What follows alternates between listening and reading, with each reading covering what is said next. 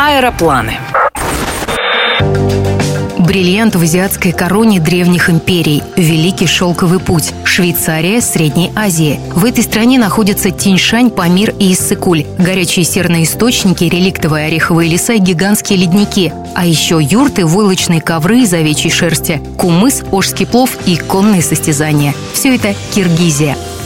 Любители гор совершают здесь восхождение на пике Ленина и Победы. Поклонники трекинга исследуют туркестанский хребет. Ну а горнолыжники ждут открытия сезона, чтобы первыми врезать снег на склонах Кашкасуа. А вот в городах Киргизии повода остаться на несколько дней вы не найдете. Исключение, пожалуй, Ош, южная столица республики с настоящим восточным колоритом. Старые кварталы, махали, араки с крутящимися водяными колесами, и над всем этим нависает Сулейман-гора, священное место с пятью вершинами. Впрочем, истинную красоту страны вы познаете только в дороге, так считает блогер Илья Буиновский.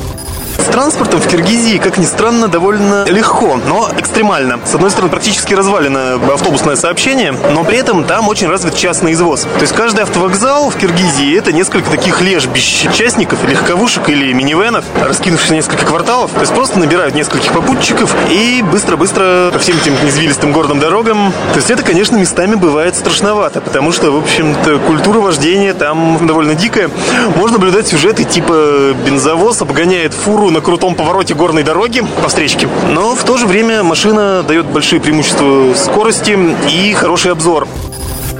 Почти вся территория Киргизии – это горы. Площади вечных ледников больше, чем на Кавказе и в Альпах вместе взятых. Озеро Иссыкуль второе в мире по величине и наверняка первое по удивительному цвету. Вода насыщенно синяя, почти ультрамариновая. Добравшись до высокогорных пастбищ Джайло, можно почувствовать себя настоящим кочевником и пожить в аутентичной юрте без отопления и света.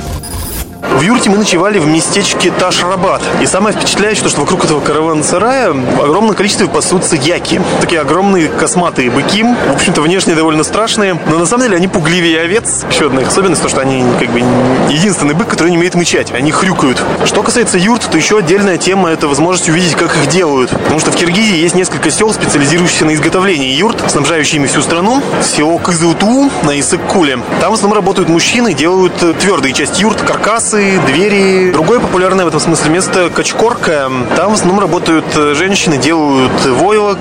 Маленькую двухместную юрту на моих глазах собрали в пятером за 27 минут, разобрали за 15 минут по-моему, прекрасная азиатская альтернатива нашим палаткам. Уважаемого гостя в Киргизии всегда накормят бешбармаком. Мясо молодого барашка отваривают, на первое подают бульон, затем отдельные куски мяса в качестве прелюдии ко второму. Туристу традиционно предлагают деликатесы. Слабонервных прошу уйти от приемников. Это щечки, мозг и глаза. Что еще важно знать, планируя поездку в Киргизию? Для въезда в страну виза не нужна, только загранпаспорт. На второстепенных КПП могут элементарно забыть поставить штамп. Сами напоминайте пограничникам об их обязанностях. В столицу Киргизии самолеты летают почти ежедневно. Время в пути – около пяти часов. В качестве сувенира из путешествия можно привезти войлочную шляпу или стеганый халат. Ирина Контрева, Москва-ФМ. Не теряйте впечатлений.